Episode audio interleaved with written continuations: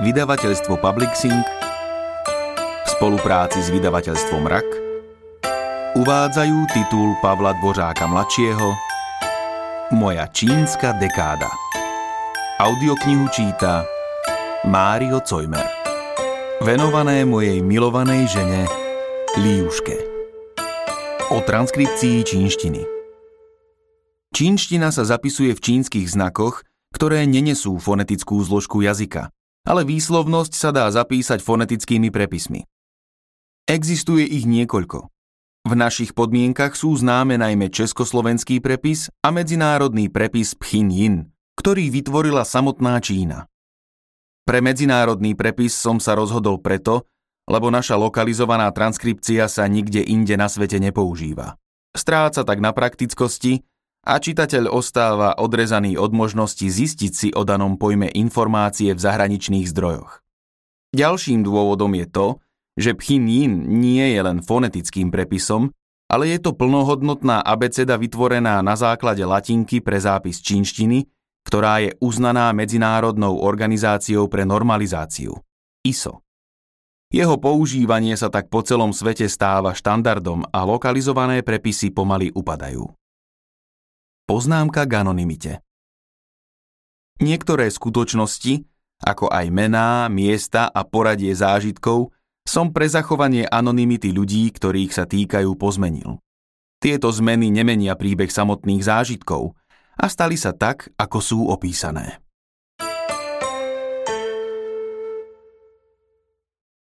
Predslov Nie je ľahké nechať dieťa žiť svoj vlastný sen. A sen Pavla, autora tejto knihy a môjho syna, sa zrodil už v detstve. Vlastne už vtedy nás, rodičov, pripravoval na to, že raz bude žiť na inom konci zemegule. A za svojím snom kráčal tak húževnato, až to vzbudzovalo obdiv. O mnohých prekážkach, ktoré na svojej ceste musel prekonávať, rozpráva aj v tejto knihe. O mnohých však nie. O tom, ako ledva 16-ročný chlapec po vyučovaní v Trnave cestoval vlakom alebo autobusom do Bratislavy, aby večer mohol sedieť v jazykovej škole a učiť sa vysnívanú čínštinu, sa zmienil iba okrajovo. Čakala ho buď nočná cesta autobusom domov do Budmeríc, alebo prespal v Bratislave a ráno o 5. vstával, aby sa dostal na vyučovanie v Trnave. V zime, v lete, za každého počasia. Neraz sme sa oňho báli. Oprávnene. Raz ho napadli a okradli na autobusovej zastávke, inokedy na ňo útočili predlhé dredy, ktoré vtedy nosil. Bolo to presne v čase, keď v Bratislave neonacisti zavraždili študenta Daniela Tupého len preto, lebo mal dlhé vlasy a gitaru.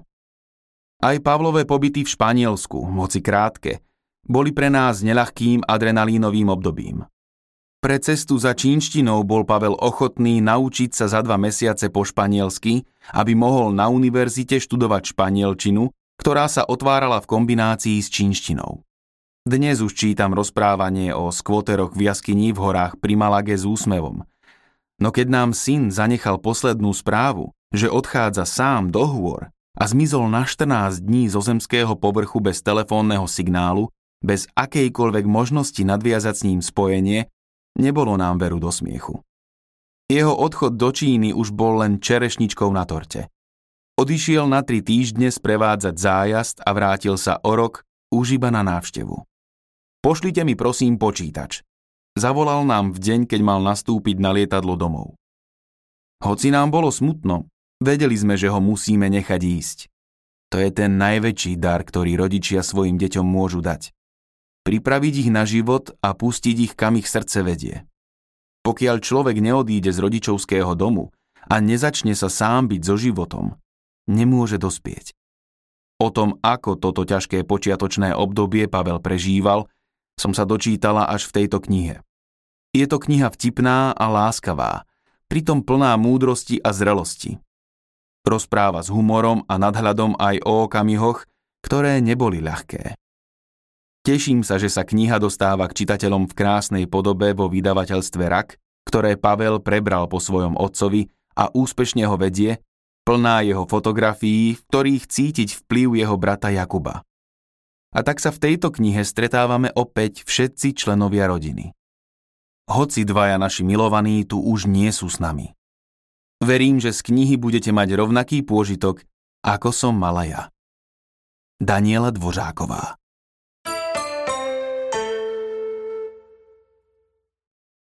Úvod Pôjdem študovať čínštinu.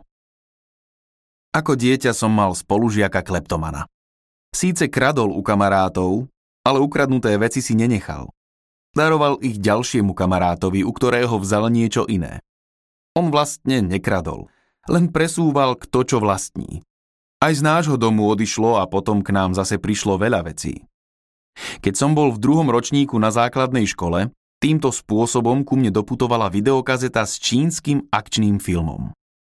Nikdy predtým som žiadny čínsky, ba ani akčný film nevidel.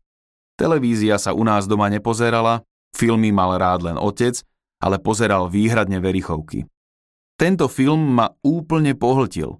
Neprekážal mi ani podomácky urobený poľský dubbing, kde jeden človek monotónnym hlasom, bez náznaku akýchkoľvek emócií, daboval všetky postavy a jeho hlas sa miešal s originálnym znením.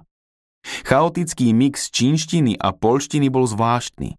Nerozumel som ani jednému, ale keď sa film skončil, pustil som ho znova. A potom znova. A znova. Počas nasledujúcich rokov som ho videl toľkokrát, až sa tá kazeta pokazila. Alebo mi ju možno znova ukradol. Už neviem.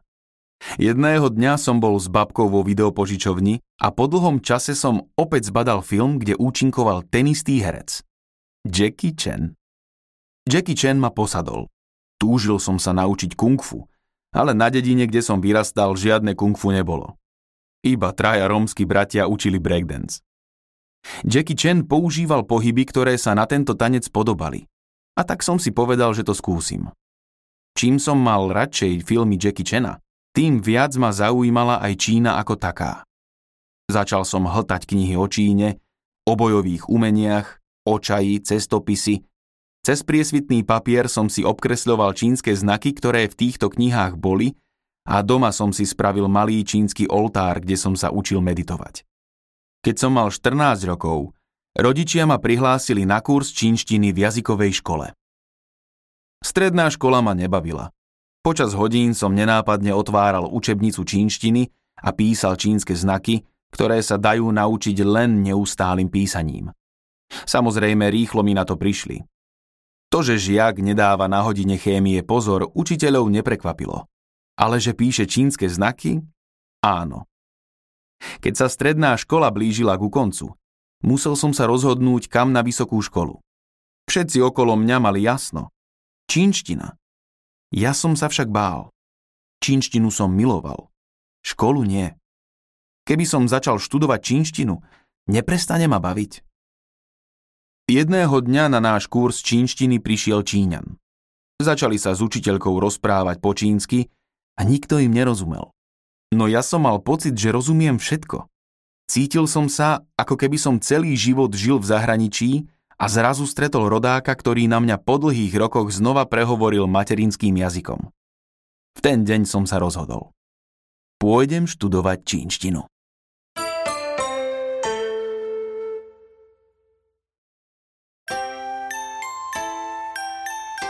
Časť prvá. Slon v čínskom porceláne. Do Číny cez Španielsko. Otec túžil potom, aby som išiel študovať do Prahy. Mňa však lákal Olomouc. Venovali sa tam najmä súčasnej Číne, moderným dejinám a čínštine, kým v Prahe sa zameriavali na klasickú čínsku kultúru a staršiu históriu. Ten rok z hodou okolností v Olomouci robili experiment – a prijali všetkých bez príjmacích skúšok. Cez prázdniny sa mi nechcelo učiť, takže moje rozhodnutie pre Olomouc to len potvrdilo. Malo to však malý háčik. Čínština sa tam nedala študovať samostatne. Musel som si k nej zvoliť druhý odbor. Vybral som si španielskú filológiu, lebo ani tam nepožadovali príjmacie skúšky. Lenže pre tento výber som sa musel čo najrýchlejšie naučiť po španielsky. V rámci vysokoškolského štúdia sa totiž nevyučoval jazyk, ale predmety boli vyučované v španielčine. Ja som však nevedel povedať ani slovo. Pred nástupom do školy som teda išiel na letné prázdniny na jazykový kurz do Malagy na juhu Španielska. V rámci kurzu som mal byť ubytovaný v rodine. Dostal som sa ku Konče. Konča bola kedysi modelka. Črty tváre mala stále pekné, ale inak o jej bývalej kariére svedčila iba kocka hašišu, ktorú vyfajčila každý večer. Keď skončila s modelingom, dala si predsa vzatie, že už nikdy nebude pracovať. Syna vyhodila z domu hneď ako dospel a živila sa prenajímaním jeho voľnej izby študentom. Bola to od nej veľká obeta, lebo neznášala ľudí. Ja som si s Končou skvele rozumel. Skoro vôbec sme sa totiž nevídali. Do školy som chodil na 8, ona vstávala po obede a vracal som sa až večer, pretože hneď prvý týždeň som našiel partiu tanečníkov, s ktorými som bol po škole každý deň. No keď sa mi po mesiaci skončil jazykový kurz, začal som u nej tráviť viac času. To bolo už za hranicou, ktorú bola ochotná tolerovať a po troch dňoch ma z bytu vyhodila. Rýchlo som našiel v centre mesta hostel. Lenže nemali voľné postele. Na spoločnom balkóne mali hojdaciu sieť, ktorú mi ponúkli za symbolický poplatok. Mal som so sebou spacák, nemal som peniaze a tak som súhlasil. Bývanie v hojdacej sieti nebolo až také vzrušujúce a navyše Malagu som už poznal. A tak som sa o pár dní vybral na výlet do hôr El Toro. Vo vlaku si ku mne prisadol mladý muž s dlhými dredmi, s obsom a s niekoľkými taškami. Keďže aj ja som mal na strednej škole dredy, vycítil som spriaznenú dušu a pustili sme sa do rozhovoru. Ukázalo sa, že ideme na rovnaké miesto. Pomohol som mu s taškami a on sa ma opýtal, kde budem bývať. Počul som, že je tu kemp, tak som si povedal, že ho pohľadám. Odpovedal som. To sú zbytočne vyhodené peniaze. Poď so mnou. My bývame v jaskyniach. Tie sú zadarmo. Nemal som žiadne peniaze a znelo to ako niečo, čo chcem vidieť. Išli sme spolu do miestnej krčmy, kam o chvíľu prišli jeho kamaráti. Dali sme si pivo a potom mi povedali, že do jaskyne ma vezme ich kamarád Rus. Mal skoro 2 metre a zlaté zuby. Odbilo 10 hodín večer, vonku sa zotmelo a ja som s ním išiel cez les k jaskyniam. Predstava, že s ním pôjdem sám v opustenom lese uprostred noci ma vyľakala – ale lepšiu alternatívu som nemal. Bolo neskoro a nemal som kde spať. Nikomu som nepovedal, kam idem. A tak som si v hlave premietal, ako budem už navždy nezvestný. Zrazu sme prišli na priestranstvo pod skalami a začal mi ukazovať jednotlivé jaskyne. Keďže bola tma, videl som len tie, kde horel oheň či sviečky. V niektorých však bola tma.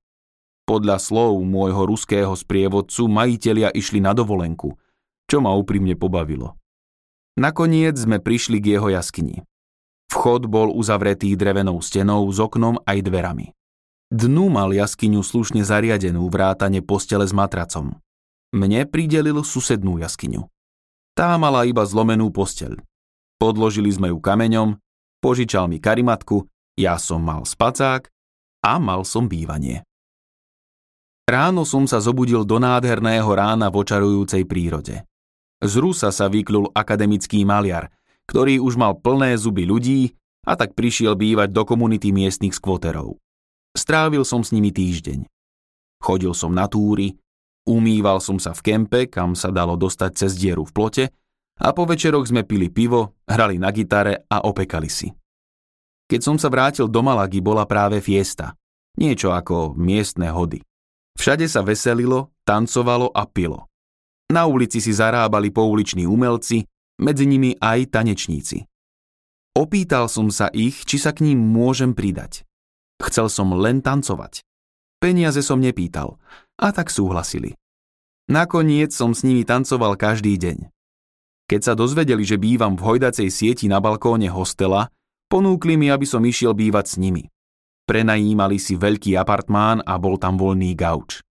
Bol som s nimi do konca leta. Precestovali sme niekoľko miest, v ktorých sme tancovali a už sa so mnou dokonca delili aj o zárobok. Našiel som si medzi nimi skvelého kamaráta, urugvajského emigranta Pabla, ktorý žil v Barcelone.